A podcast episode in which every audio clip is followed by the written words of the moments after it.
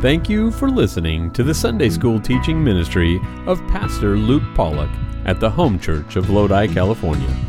You can get more information about our church and about starting a relationship with Jesus Christ at www.thehomechurch.net. Our prayer is that this message from God's Word will renew your heart and mind today. Yes, I agree. Yeah, we're kicking off the Bible conference here today. So um, after this, there'll be five messages from Evangelist Mark Thrift.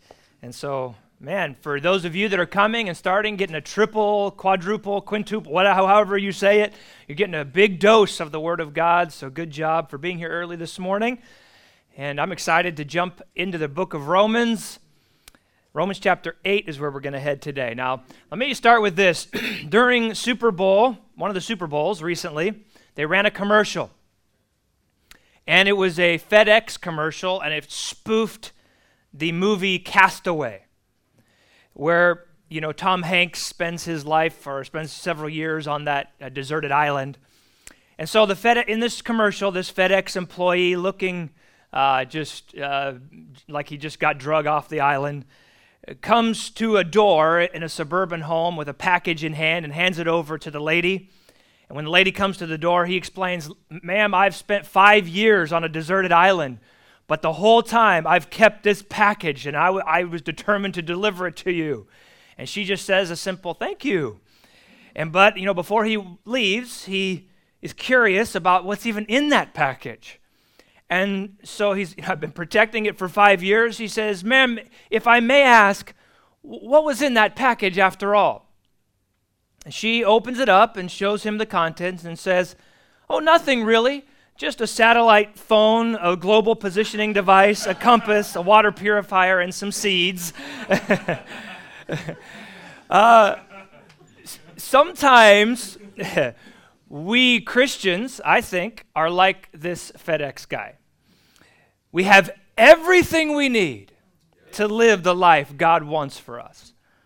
But we often don't open the package. Now, think about this for a minute. We have the Holy Spirit. The Holy Spirit, the God of the universe, the one who rose Jesus from the dead. And he said he lives inside of every believer. That means every Christian has power beyond their own ability to live the life, the abundant life God wants them to live. Now, let's remember, real quick, quick review. Last week we talked about Romans chapter 7. In chapter 7, Paul described this is the great apostle. Some say he's the greatest Christian that ever lived. And in Romans chapter 7, he wrote the most relatable passage, maybe in all the entire Bible. I, the things I want to do, I sometimes don't do. And the things I don't want to do, sometimes I do. What is wrong with me? Why do I do that? I have this part of me that wants to do the right thing, but then there's this other part of me that's pulling me to do the wrong thing. And why do I do this? Why do I go against God and disobey God and go into unrighteousness at times? He just describes the struggle with such perfect language. And then he says, after all of that, Who will deliver me? Who will deliver me from this body of death? And then he answers his own question Jesus. Jesus will, will deliver me from this. And that is true. One day we are delivered from this body of death. But there's more that Jesus does even now. But how? How will Jesus help us now? And that is what he answers in Romans chapter 8 now. Here's what's interesting about Romans chapter 8, among the many things that's interesting. But what happens is we turn now from the word I Paul is saying, you know, I am like this, I am dealing with this, the things I want to do, I don't do, all of that. And now in chapter 8, we see the word Spirit or Holy Spirit. The Holy Spirit is mentioned 20 times in one, this one chapter. He was only, the Holy Spirit is only mentioned twice in all the previous chapters in Romans. This, this chapter is packed full of speaking to us about the power of the Holy Spirit. Paul is going to reveal the internal power that we all have, that anybody who's in Christ, anybody who's come to Jesus and given him their life, the Holy Spirit comes to live inside of them and he gives them all the power they need to live a life that pleases God. Now, this really is an amazing chapter of Scripture, Romans chapter 8. Many say, and Dad just mentioned a moment ago, the, this, this book of Romans is the Mount Everest, and some people would say that Romans chapter 8 is the peak of Mount, uh, Mount Everest of the Bible. Many say this is the greatest chapter in all of the Bible. Someone wrote this If the Bible were a ring, then Romans is the diamond, and Romans 8 is the sparkle. You know, this, this through amazingly rich doctrine in this one chapter. Matter of fact, speaking of castaway, if you were deserted on an island and you could only take one chapter of the entire Bible with you, you might want to grab Romans chapter 8. It's the thing that speaks of such rich power, and everything that we need as a believer is talked about right here in this chapter. So, this is an amazing, blessed help to us as children of God, and I, I hope it is a blessing to you as we go through it. It begins, the chapter begins with no condemnation, it ends with no separation. That's what makes it so amazing. It's very clear that God's what God wants and what the apostle Paul is giving to us that is that so every believer would understand that no matter what happens in this life, the believer is safe in Christ. The believer is safe in Christ. And so here's what we're going to see now. I'm going to give us four things as we launch in just these few fir- first uh, verses. What the Holy Spirit gives to every believer. All right? We're going to see a few of them here. First one I see is number one, a new power. The Holy Spirit comes and He inside of us and He gives us a new power. Romans chapter 8, verse 1, here it is. There is therefore now no condemnation to those to them which are in Christ Jesus, who walk not after the flesh, but after the Spirit. Now, before anything, God wants, as He's launching into this chapter, God wants the believer to first of all be settled on the heaven and hell issue. God wants people, that is you, that is me, believers, to be settled on the heaven and hell issue. Let's start with that. But really, Paul has been making this point in here in Romans for a while. These verses actually are just sort of clarifying what he's already been talking about, but now he's spelling it out as plainly as he can. Fact, if you look at Romans chapter 5, verse 1, it states positively what Romans 8 1 states negatively. Look at Romans 5 1. Therefore, being justified by faith, we have peace with God through our Lord Jesus Christ. That's the positive statement. We could say it the same truth, but in a negative way in Romans 8 1. There is therefore now no condemnation to them which are in Christ Jesus. You're justified. You have peace with God through Christ, and that means you have no condemnation in Christ. What a blessed thought that is. The heaven and hell issue is settled for the believer. It's, it's done. That issue has been taken care of. The condemnation of, of God sending you to hell for your sins, that issue is done with. But just think of it now from the perspective of someone who is not in Christ. Who is not in Christ. There is, therefore, condemnation to those who are not in Christ. Judgment is still in front of them. What a scary thought. Their judgment day is coming, and, and hell is a real issue. But those that are in Christ, they, they don't have to worry about that. Well, look what it says here. Look, let's clarify about those that are in Christ. It says the word therefore. Now, that word ties this truth to the previous chapter about this battle with sin that Paul was talking about. There is therefore even though we sin even now, there is therefore now no condemnation to those who are in Christ Jesus. We need to have this straight. We need to have our future settled before we fight sin effectively here. We need to have that done. Knowing that we're not going to hell will help us fight sin here and now.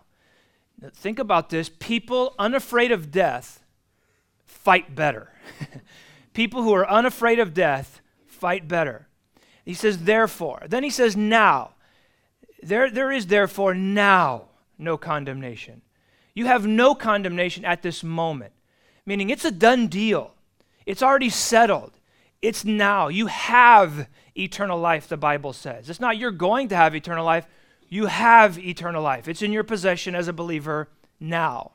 And then he says, no condemnation, not less condemnation, Not when you get to heaven, I'm going to I'm to rip, rip you to shreds, uh, but, uh, but you're going to barely make it. No, you have no con- condemnation. That is, you are not going to hell at all. Now, some people look at this and would say, well, and Paul is not preaching cheap grace at all.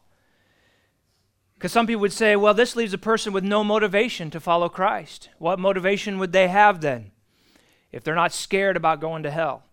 Well, they, they might say, if you don't fear hell, then how are you going to be motivated to do righteousness? I think it's the exact opposite.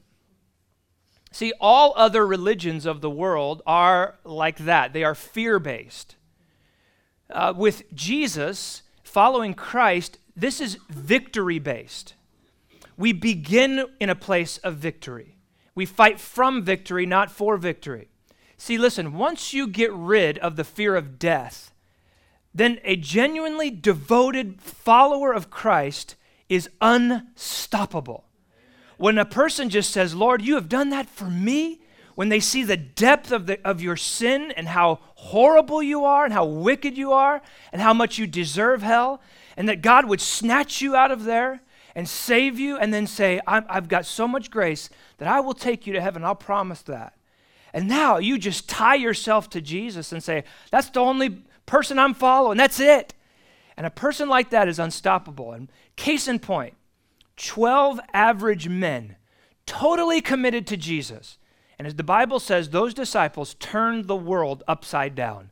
And they're the reason we're sitting here 2,000 years later. See, when you're on fire for Jesus and you understand the finish line, you're so much better of a Christian. But we need to do, keep something in mind here. This is not cheap grace. Paul does not say there is no consequence for sin, but rather he says there's no condemnation in Christ. Consequences for sin, chastening for sin, discipline for our sin here. Oh, yeah, those are all things still God will do here. Hebrews 12 reminds us of that. I mean, you could look in the Bible and see that very plainly. David, he faced the consequences of his sin. So did Abraham, Jacob, Moses, Samson, and many, many others. They faced many consequences. But they were not sentenced to hell. No, because they were believers. They were eternally secure in Christ. But there is one, con- one condition here, it says, for those who are going to have no condemnation. It says you must be in Christ Jesus. And that phrase, in Christ, is found 85 plus times in the New Testament. And almost every time, it's the Apostle Paul who's using that phrase. If you add this phrase in him or in whom, it apparently is over a hundred times. Now, this seems to be, t- when you read it, Paul's favorite way of saying that somebody's saved, somebody's born again. He is, or she is in Christ, in Christ, in Christ. You are in Christ. He's talking about this inseparable union between two people. You're so close to Christ. He is in you and you are in him. It's like you don't know where the one begins and the other ends. You're just your life is just so wrapped up in him. One sweet Christian lady described it like this. She said, "It feels like being saved feels like I'm standing in Jesus' shoes and he's standing in mine." And there's just you can't say it any better than that. All mankind is either in Adam or in Christ. That's what the book of Romans describes to us. Those in Christ have died with Jesus and risen with him, and now they have a new life. And they're on their way to heaven. And now the Holy Spirit indwells every one of them. Every single one of them, the Holy Spirit dwells inside. And that's why this tagline here is, I think, on the end of verse 1. Uh, th- those who walk not after the flesh, but after the Spirit. Now, some translations won't have that in there because they think they, they see that the older manuscripts don't have that phrase. But the majority of manuscripts do have that phrase. So I'm glad the King James Version keeps it there. And I think this phrase is actually, in its spot there, a description and not a condition for what God is saying. What God is saying is a person who is in Christ can also be described as a person who walks not after the flesh, but walks after the Spirit. So when a person is born again, this is their new way of living. They're, they're a person who walks after the Spirit who is living inside of them. You know, we sh- everybody in here that knows Jesus Christ, that has given their life to Him, should be able to be described in that way. That's a person who walks after the Spirit and not after the flesh. That's, that's how we should be described and known. And this is how it all happened, verse 2. Here's how all this came to be. For the law of the Spirit of life in Christ Jesus hath made me free from the law of sin and death. Now, again, we need to clarify and define the word law here. Laws, the word law is used several different ways in, uh, in the book of Romans. And in this case, again, it's used as we could use the word also principle here, or rule, or fact. So, what you have here is this law, this principle, this rule, this fact of life that the Spirit of life, which is in Christ Jesus, makes a person free from the fact or the rule or the principle of sin and death that resides in them. So think about this for a minute. You and I come into this world under an unchangeable law. It's just a fact of life. We are under sin. We are going to die in those sins. We are under sin and death. Sin and death. It's just a, mac- it's just a fact of the matter. But then this principle, this law of life in Christ Jesus, comes inside of us and it sets us free from this law of sin and death that's going to chain us and, and bring us down to an eternal death. So now, once a person believes in Christ, the sin now has no rule over them, death has no rule over them. They don't have to sin, they don't have to die and go to hell. They will still sin at times, and you will still die physically, but the power, the hold of those things over that person's life is broken. Here's a good illustration. All right, let's if we if I throw a ball or I throw a brick, uh, it's going to just fall to the ground. Well, that's the law of gravity. Can't change that. It's a fact of life. But if I take a bird and I throw a bird, that bird will fly away. That's the law or the fact of life. That's the law of life. The law of life in the bird, because the bird has life, it helps it to overcome the law of gravity. So the law of life in Jesus sets us free from this other law of life that's dragging people down, this law of sin and death. Some people think that obeying God's law, if I'm if I do good enough, then that will help me break the law of sin and death. If then I can go to heaven and I won't sin anymore if I just do enough good things. But that does not work. It won't work. You can't get rid of your sin just by doing good things. It's good to do good things, but it won't, it won't take care of the bad things that we do. We must have this law of life in us. And it's the spirit of life in Christ Jesus is the only thing that can set us free from the law of sin and death. Verse 3 For what the law could not do, now we're talking about the law of Moses, God's law. For what the law could not do, in that it was weak through the flesh, God, sending his own Son in the likeness of sinful flesh, and for sin, condemned sin in the flesh. So, again, this is the law of Moses now, especially the Ten Commandments, for example. God's law is perfect, it's holy, it's good, but it has limitations. It has a weakness, if you will, and that weakness is that it can't save anyone. It can't take away anyone's sin. It's, and it's only weak because humans are weak, as it says here. Humans are flesh because we cannot keep it perfectly. As Matthew Poole, a great theologian from the 1600s, said, he said this The law is weak to us because we are weak to it.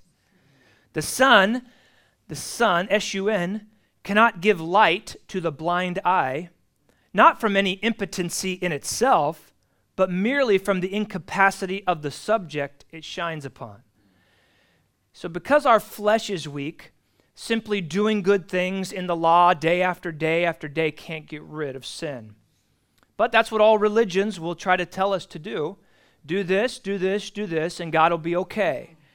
But that's, that's, there's only one one way the Bible says that we can get rid of sin, and that is through, as it says here, Jesus' sacrifice. He, has to condemn sin in the flesh. He has to, he has to be the one to take care of sin. Instead of works, God had to send his son, now to condemn this sin. Now, look, notice what the words, and they're very, uh, the choice of words is very important here. Jesus came in the likeness of sinful flesh because Jesus was sinful, sinless. Here we go. Here's we can't say. Notice that it doesn't say that Jesus came in sinful flesh because Jesus was sinless. He never once sinned. We can't say that Jesus came in the likeness of flesh because he really was flesh. He really was human, not just like a human. But we can say that Jesus came in the likeness of sinful flesh because although he was human, truly human, he was not actually sinful in himself. So, this perfect God, in the likeness of sinful flesh, was murdered in the worst way possible crucifixion. Why? And in that moment, God was showing how bad sin actually was. See, we like to cover up our sin, don't make sin seem like it's not that bad. It's no big deal. That wasn't that bad. But you, when you look at the cross, when you look at Jesus dying on the cross, you cannot, you cannot say that sin is not a serious thing to God. Jesus took all the condemnation and the sufferings of hell that we deserved on that cross. One pastor said that if you're struggling with a sin, here's what one thing you could do. Just begin to picture the details of the cross picture what Jesus went through. Every moment, the way he was whipped, the way he was beaten, the way he was nailed to the cross, the crown of thorns on his head, just picture it in your mind. What happened to Jesus on that moment, in that moment. And if you begin to picture that, that desire for sin will slowly begin to ebb away because you'll realize Jesus was doing that for my sin. Jesus did all of that, verse 4, so that the righteousness of the law might be fulfilled now in us who walk not after the flesh, but after the Spirit. See, not only are we declared righteous, that is justification. We're not only declared righteous in heaven, that's our position in Christ, He justified us. But this verse is now telling us, I believe, that we can now fulfill the righteousness of the law here and now. See, and again it says, for those who walk not after the flesh, but after the Spirit. So this is our new power that we have we can now fulfill the righteousness that God wants us to fulfill here and now.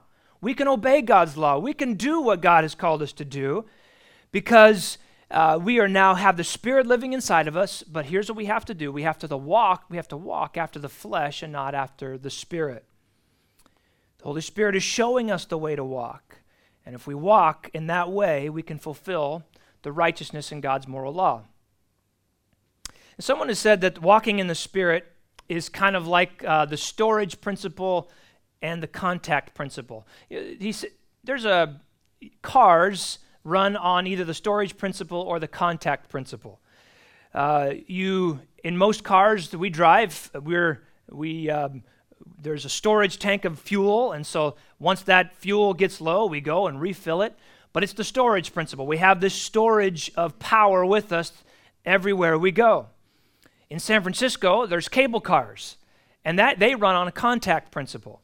They have to contact the wires up ahead to, to keep going, to have power. Christians, you and I, we run on both. We run on the storage of the Spirit that dwells inside of us, and He keeps giving us all that we need, all that we need, all that we need to live this life. But we also have to keep in contact with the Holy Spirit every single day. Jesus said, Abide in me, abide in me. We're going to sing a song this morning about abiding in Christ. We have to abide, we have to stay in contact, or we'll never be able to walk in the way God wants us to walk. So we stay filled up, we keep in contact so that we can stay walking in the Spirit. Now let's get a little more practical. The Holy Spirit will also give us now a new mindset. Not only a new power does he give us, but now a new mindset. Look at verses 5 through 8. For they that are after the flesh do mind the things of the flesh, but they that are after the Spirit, the things of the Spirit. For to be carnally minded or fleshly minded is death, but to be spiritually minded is life and peace. Because the carnal mind is enmity against God, for it is not subject to the law of God neither indeed can be. So then, they that are in the flesh cannot please God. Listen, fleshly people do what fleshly people do. Flesh stuff. That's basically what this is talking about. Sinners going to do what sinners do. They're going to sin. The unsaved mind, a person who is not in Christ, doesn't know Christ, it says here, will mind the things of the flesh. All, their, their thoughts are always about what pleases self. That's their mindset. That, that kind of thinking drives their behavior. How will this best help me? I got to look out for number one. The unsaved mind then is at is enmity or at enemy of, with God. In the deep parts of their mind, they're refusing to follow God's law. Deep, deep down, I'm refusing to just submit and give up and just say, okay, yes, God. They may do some good things, absolutely. But in that state, they never can really please God because they will, there will be corrupt flesh involved. They, they give maybe to be seen of men. They're kind to others in hopes that kindness will return back to them. It's not just doing good to simply please God, it's just a fleshly mind, it's a carnal way of thinking. And we Christians can slip right back into that, where it's all about me, it's all about me, it's all about me, and what pleases me. But see, the spiritual mind, the saved mind, is a spiritual mind. As it says here, spiritually minded. They have a, they have a whole new mindset. See, the Holy Spirit comes in and changes the way we think. Changes the way we think. It doesn't just change the way things we do, it changes the way we think. Our mindset now is on things of the Spirit, which give life and peace. See, we go to church. Why are you spending your Sunday? What's the matter with you people? You could sleep in, you could enjoy yourself and casually just enjoy the Sunday. Why would you go to church? Why would you choose to love a person that hates you? Why would you love your enemies? How silly can you be? Why will you put the gospel needs ahead of your own desires? Why will you treat people as Jesus did? Why will you vote for biblical values? Why will you just why we have why do you have all these new things you're you're thinking? It's because we have new priorities. We're talking to Joel and Lorianne Matchek this week about being in Ukraine, and you know, they're going to be going back to Ukraine. And there are some people who would, and, and even have said maybe in some ways, there are some people in their life who would challenge them and about their decision to be in Ukraine. Why would you go there it, when there's this war and put yourself at risk? Some people might, might even say you're being selfish to put yourself in so much danger when you could be with those you love. When they are trying to look out for you and you're just saying, I don't care what you say, I'm going to go. That's how they would look at it, somebody else. How do you explain to a fleshly mind about spiritual decisions? It's hard to do. Many of you have probably had to do these kind of had similar conversations with family and friends. Why do you have to go to church when there's this birthday party in our family? Why, why, why do you choose that? Why won't you hang out with us at this bar? Why don't you why won't you attend this wedding? It's hard to explain to a fleshly or carnally minded person about spiritual things. But we understand what, what Paul is saying here. To be carnally minded is death, but to be spiritually minded is life and peace. And it's an amazing thing when somebody is spiritually minded and they are full of life and full of peace. Full of life and full of peace. That's what the Holy Spirit gives.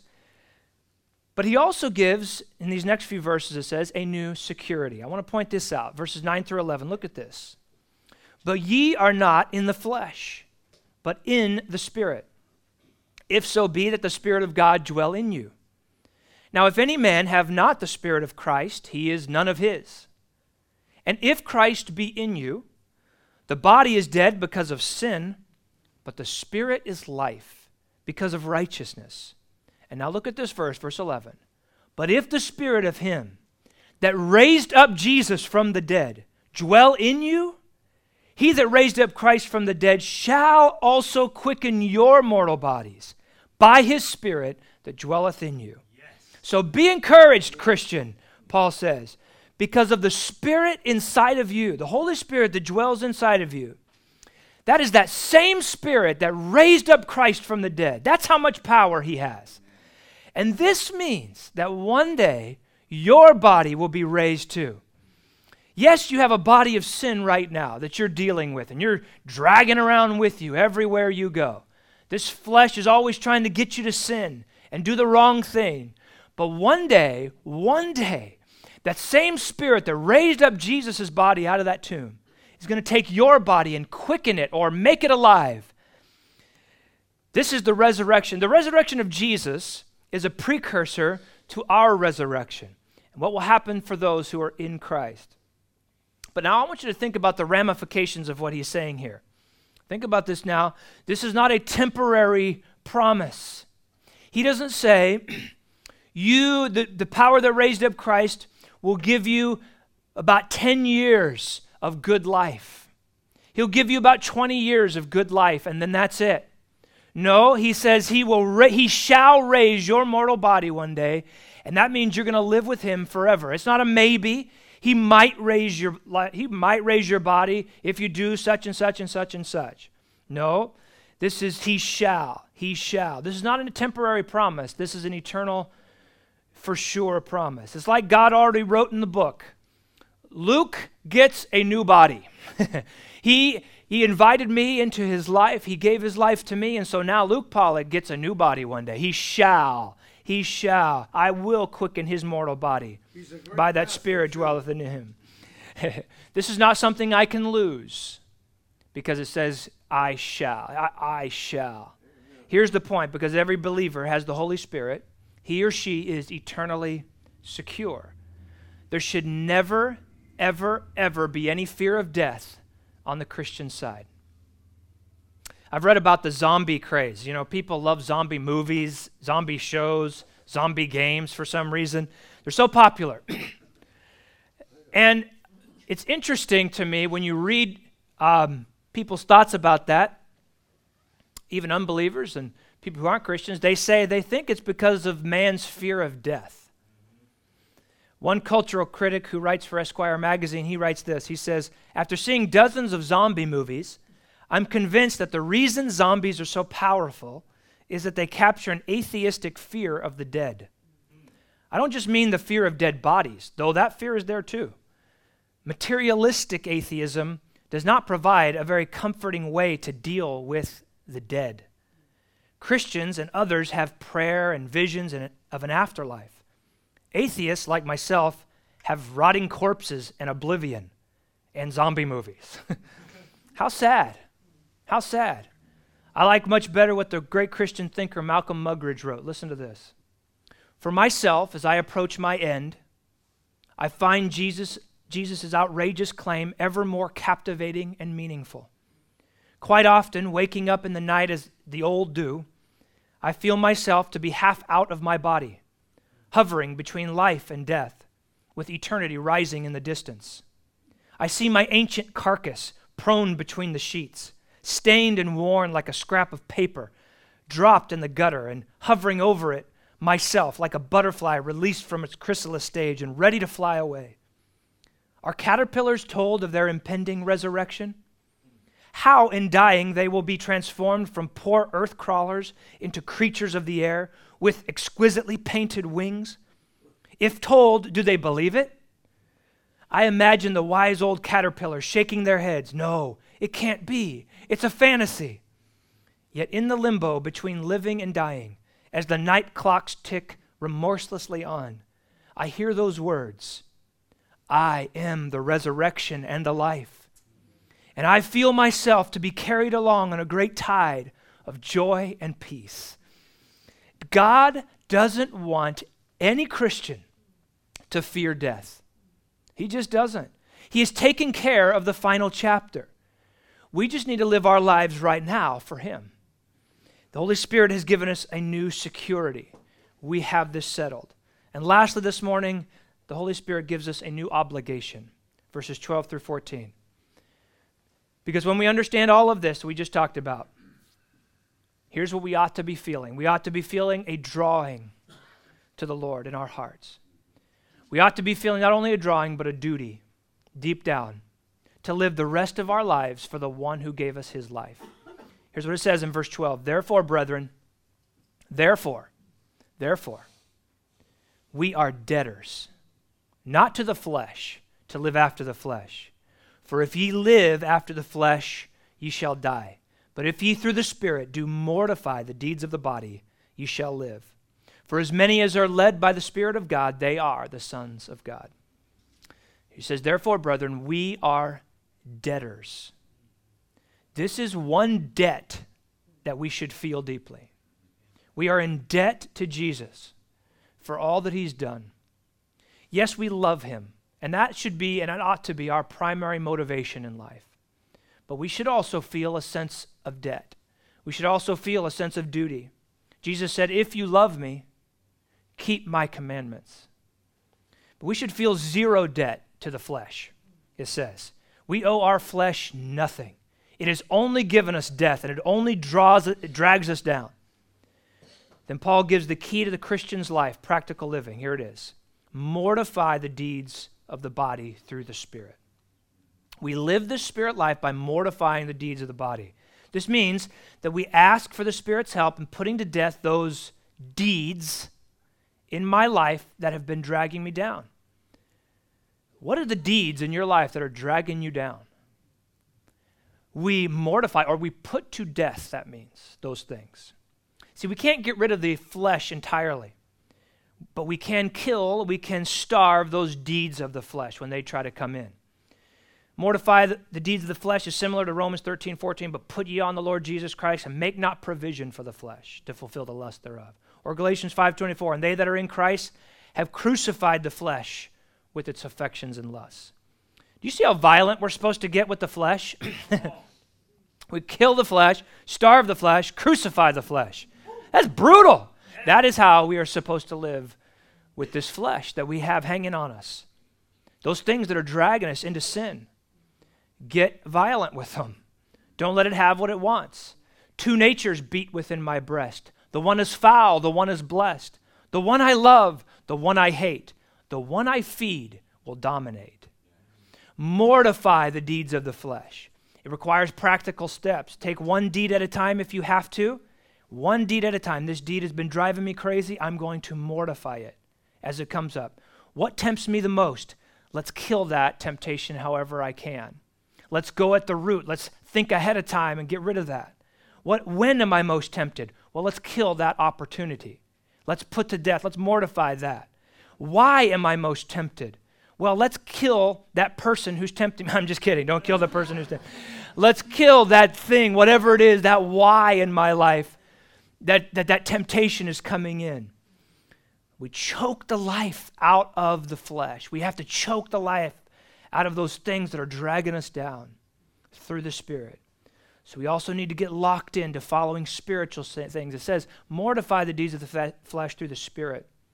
What is, you've got to starve that old dog. Galatians 5 says, This I say, walk in the Spirit, and you will not fulfill the lust of the flesh. So we win the war by walking in the Spirit. I'm not trying to make my flesh better. I can't. I'm trying to surrender myself more to the Spirit.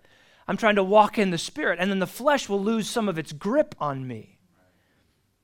It's a daily connection with Jesus and His Word that helps me confess when I've sinned and then clear my conscience and refocus on Him. That's how I stay walking in the Spirit and not in the flesh. That's what Jesus, that's what Jesus has helped us do. And listen, real quick as I end here. If you and Jesus, what Paul's trying to tell us is if you and Jesus aren't good in your spirit, if you don't have a strong spiritual connection with Jesus, then let me tell you something. You're not going to ever feel like you're getting anywhere when it comes to victory over sin and the flesh. Does this make sense? Paul is trying to help us see that a victorious life comes from a strong spiritual life. Walk in the Spirit, and you don't fulfill the lust of the flesh. You have to keep investing in that spiritual life. You want to feel like a victorious Christian? Fall in love with Jesus every day. Walk in the Spirit. Go to church like you're doing. Stay, come all, every time these next few days that preaching's going on, this will just saturate you in the Holy Spirit and in the Word of God. Then that good part of you will be so well fed and ready to take on the attacks of the day. You're going to fail at times, but there's going to be more victories than defeats as time goes on if we're walking in the Spirit. As I end here, the, on his 90th birthday, his 90th birthday, someone asked George Mueller, the, the great pastor and writer and helper of orphans and the man of faith. They said, Sir, what is the secret to you being happy and peaceful all the time? And he said this First, I've tried to keep a clear conscience. Second, I love God's word. And I was thinking about that, and I was thinking, what a great and simple description of walking in the Spirit. That is a beautiful description. I just want to keep a clear conscience with the Lord, and I want to stay close to Him through His Word. And you, I'm going to tell you what, and you, when we do that, we get the fruit that God promises. Lord, we, we hope you enjoyed listening to the preaching and teaching from God's Word today. You can get more information about our church and about starting a relationship with Jesus Christ at www.thehomechurch.net. From all of us here at the Home Church in Lodi, California, thank you for joining us.